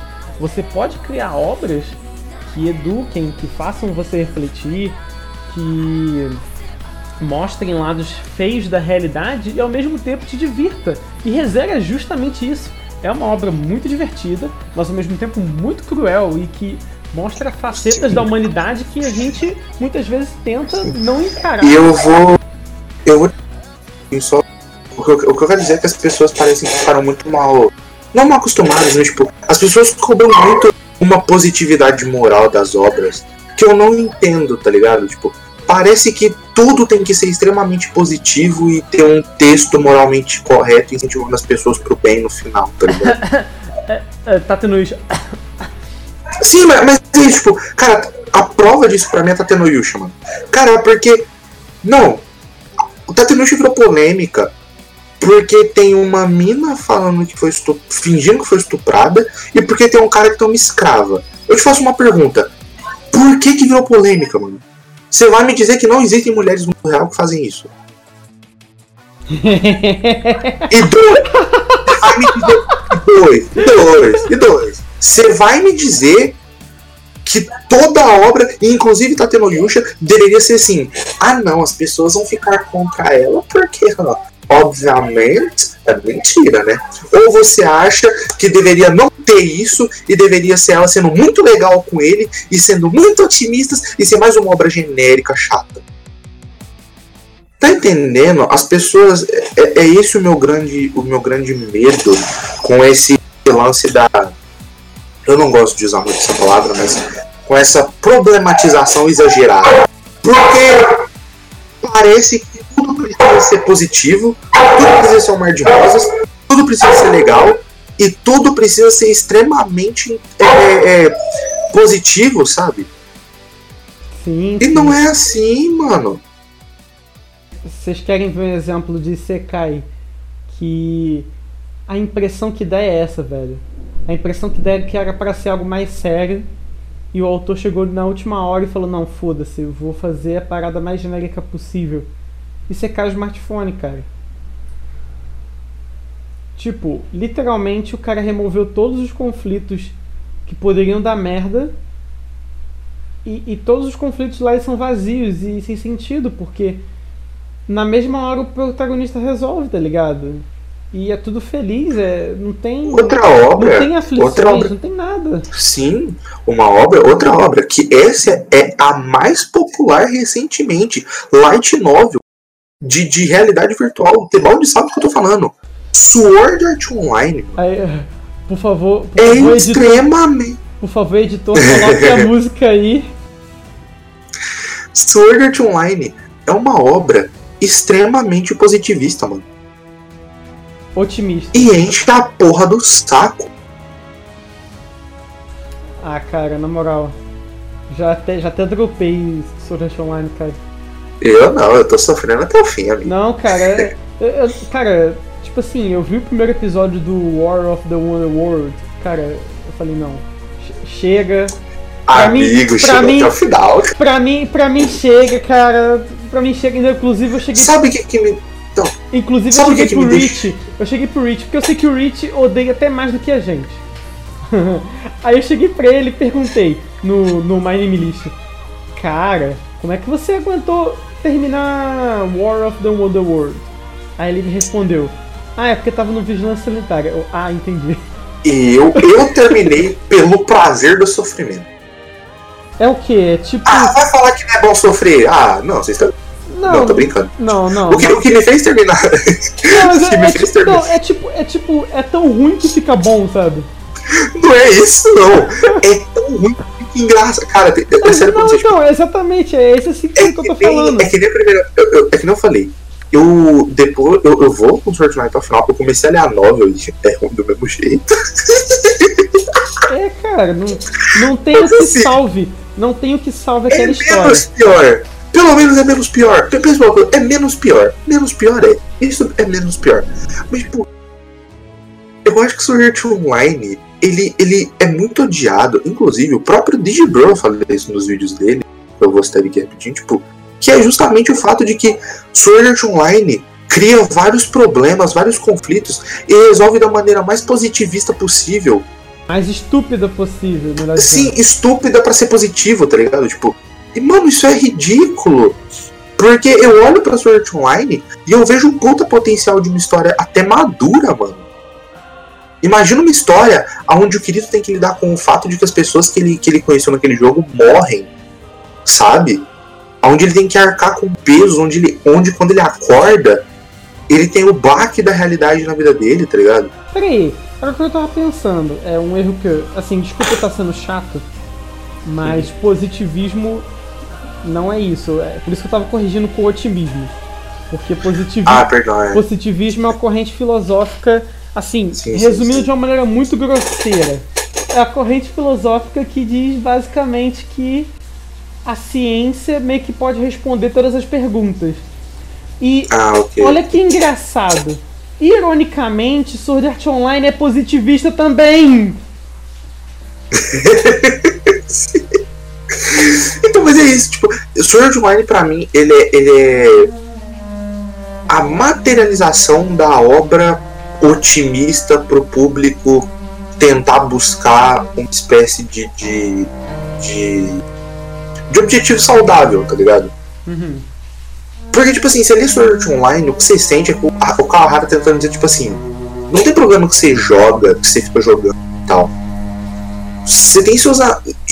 Não tem problema, sabe? Você, você, você tem a sensação de que ele tá tentando ajudar essas pessoas, sabe? Sim, sim. E é esse otimismo que estraga a obra dele. Ele não... Ele, ele não... Ele, ele não... E, e não é nem como se ele criasse um otimismo. Se lidar com isso, por exemplo, tem um, um, um por exemplo... Não, não, gente, gente, não tem problema você jogar não, calma aí. É tipo assim, como por exemplo, no, o próprio Game of Life, ele, ele é otimista nesse sentido de dizer que você não tem que, que ceder às pressões, mas tipo... Meu amigo, você não leu calma. a light novel! Não, não, não, calma, calma, peraí que você me interpretou errado, me interpretou errado. Eu tô dizendo é que Ele, ele, ele tem um pouco da, da veia, o que, o que eu sinto que no Game Life muito quer dizer, tipo assim, que as pessoas são muito cruéis. Então, não importa se, se você tá. Se você não ceder, você vai sofrer, tá ligado? Só que ele tenta te dar um auxílio ali, tá ligado? Tipo. Sabe, é, é um negócio legal. A postura de No Game No Life é. É, é, é uma. Eu diria que é até parecida com a de Steins Gate, por exemplo. Ótimo, porque, ótimo. Porque em Steins Gate há uma certa discussão ali do, da questão da, da sua, vamos dizer assim, ficção pessoal, da, da, dos seus hobbies uhum. e da sua vida prática. E durante o anime inteiro de, de Steins Gate, por exemplo, ele martela essa parada da responsabilidade. Só que no final... A criatividade que os hobbies trouxeram pro protagonista foi o que salvou o dia. Então, tipo, você pode conciliar as duas coisas. Sim. E, e No Game No Life é a mesma coisa, mas... No Game No Life... Mas eu acredito que Re:Zero já não. Re:Zero não. Re:Zero não acredita tanto nisso. Sim, mas é, é, é aí também que eu quero chegar. O, o No Game No Life, pra mim, ele constantemente faz a pergunta, tipo assim, por que que você precisa se, se, se destruir por causa do que os outros pensam, tá ligado? Peraí, qual? Pra mim, No Game No Life, ah, tá. ele, ele faz uma constante pergunta que é tipo assim, por que você tem que se destruir ou, ou ficar tão mal porque as pessoas dizem que seu hobby é ruim, tá ligado? Ah, isso é verdade, isso é verdade. Enquanto Re:Zero diz assim, seu hobby não é ruim, mas não seja um filho da puta. É, é, é basicamente isso. É isso. E, e as pessoas não querem ouvir o não seja um filho da puta. As pessoas não querem ver uma obra com um protagonista que é cuzão, com um protagonista que é mal, onde esse protagonista pode se dar bem, onde esse protagonista pode se dar mal. Porque o que precisa ter pra essas pessoas é um protagonista positivo que vai salvar o mundo e vai ser extremamente legal. Eu acho que depende, cara. Porque, por exemplo, a questão dos críticos, né? Os críticos, uhum. eu não acho que eles tenham essa visão. O sim, eu, sim, os críticos eu, não. Mas eu, tipo... eu acho que os sabe, assim, minha, minha percepção, pode ser que eu esteja errado, mas a minha percepção da, dos críticos com relação a isso é que eles creem que toda obra ela tem que ser moralista, sabe? Ela tem que ser moralista no sentido de, tipo... Caramba, vamos ensinar o que eu acredito que é correto. E é, eu acho isso idiota. É, sabe? É meio que nesse sentido, sabe? Do tipo. Eu acho idiota de todo jeito, foda-se, caguei, eu acho muito idiota. Vai, acho, eu não sei se para as pessoas que estão ouvindo isso aqui vai ficar muito simplório o meu raciocínio, mas. É, deixa eu ver se eu consigo me fazer claro. É tipo assim. É, é, é aquela sensação de que, tipo, ele, ele tem a moral dele lá, mas ele acha que aquela moral, todo mundo tem que seguir, é, aquela moral é a moral correta, é a moral absoluta, e por conta disso, é, todo mundo tem que achar aquilo correto e as obras têm que seguir isso também. Então, tipo, se essa obra não segue essa minha moralidade, essa obra é ruim, automaticamente. É porque senão a obra é machista. É, machista, patriarcal. Eu, eu, eu, eu vou ser bem direto. Se, se a obra não for o cara sendo bonzinho e ele não salvar a, a garota de ser uma escrava e matar todos os nomes de escravos e do mundo que, dele, e tem passa que para salvar a garota, é, né? Isso, acabou. E, que... e ele tem que perdoar a mina que, que, que fingiu que estuprou ele também. Que claro, aí não, não é machista. Pronto. É o family friend das, das light novels. É isso. Family friend. Tem que, tem, tem que perdoar, tem que salvar da escravidão todo mundo. Porque assim, não importa se você não é capaz, não importa se é meio ilógico, não importa, você tem que dar seus pulos lá. Você tem que dar seus... Inclusive eu recomendo conveniência de roteiro. Dá um escudo brabo que, ele ma... que, que mata senhores de escravos. Só isso. Acabou. E liberta todos os outros. Não é idiota, mas é family friendly. Não, e apo... Inclusive, não, eu recomendo tipo assim, que Jesus. Não, tipo assim, tipo assim. É, é... Desculpa eu te cortar, mas. Hum. É... Sobre essa parada aí de tipo. Cara, acho que daria uma história interessante em que, sei lá, um cara fosse pro Isekai e ele visse que tinha gente sendo escravizada e ele comprasse os escravos pra poder libertar depois. Porque isso aconteceu na história real, inclusive.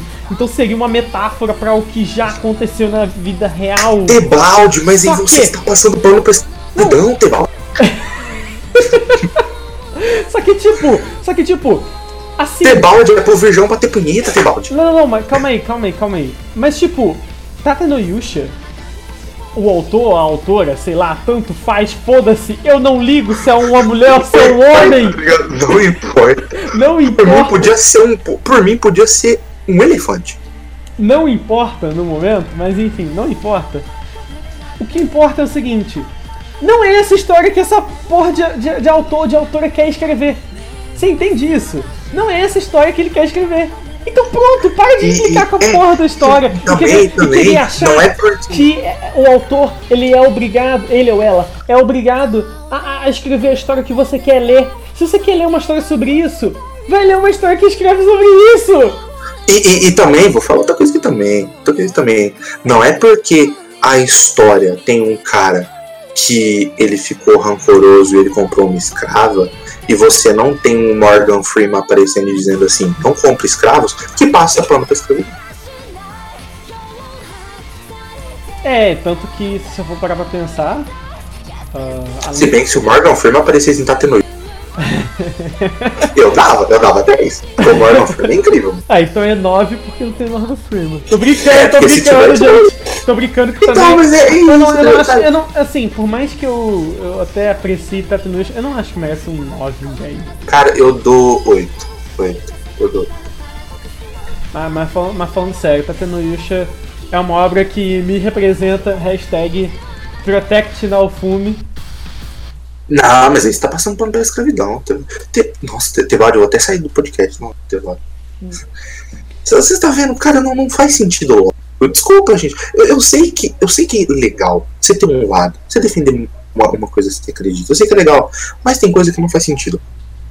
É, você quer falar que uma obra. Você quer falar que uma obra é machista, que uma obra passa pano pra escravidão, que uma obra passa pano pra sexualização e pra estupro? Lê Kaifuku. Acabou. Você tá aí.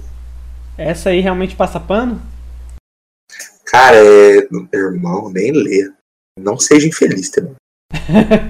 Eu vou botar aí na, na, nas, na, na descrição cara, do podcast. É vou botar na descrição é do podcast. Vou botar aí na descrição do podcast um link pra vocês lerem aí, pessoal. É tipo, eu vou, eu vou exemplificar assim, ó. Só não é hentai por causa de uma coincidência. Mas, beleza, pessoal. Eu acho que a gente meio que. A gente meio que... Ou melhor, você, já, você tem alguma consideração final Alguma outra consideração para Re:Zero antes de a gente encerrar aqui o programa? Que é uma obra maravilhosa e todos deveriam ver. Confio. Todos deveriam ler, não liguem para os spoilers que a gente deu agora, porque eu não, é. acho, que, eu não acho que a gente falou é, é, toda a história aqui, inclusive. A gente não falou quase nada da história, né, de Re:Zero. Então, tipo, dá pra você, eu acho que ainda dá pra você apreciar de boa, sem saber muita coisa e, e aproveitar aí seu anime, sua light novel. Os dois formatos são muito bons, apesar de que a light novel ela é bem mais densa. Talvez essa, essa versão aí, esse Director's Cut, vale a pena pra quem quer mais detalhes, porque cenas é, cortadas, e... né? Então, tipo, pode ter algum Sim. detalhe que ficou meio, meio incerto, e aí nesse Director's Cut explique melhor, né? Então... Pode falar, pode falar, Cão. E, e recomendo a todos também comprar a light novel. Ah, sim, sim, dá uma força. Compre, aí, mano. É muito, dá uma força, tipo, é muito bom, cara, é um material muito bom, é sério, a light novel de Re:Zero é muito, muito bem feita, de verdade. Sim, pra, principalmente pra quem já testou comprar outras light novels e não, não gostou muito, dá uma chance. Nossa, pra, de Re:Zero, dá, é dá uma chance, dá uma chance pra Re:Zero, cara, sério mesmo.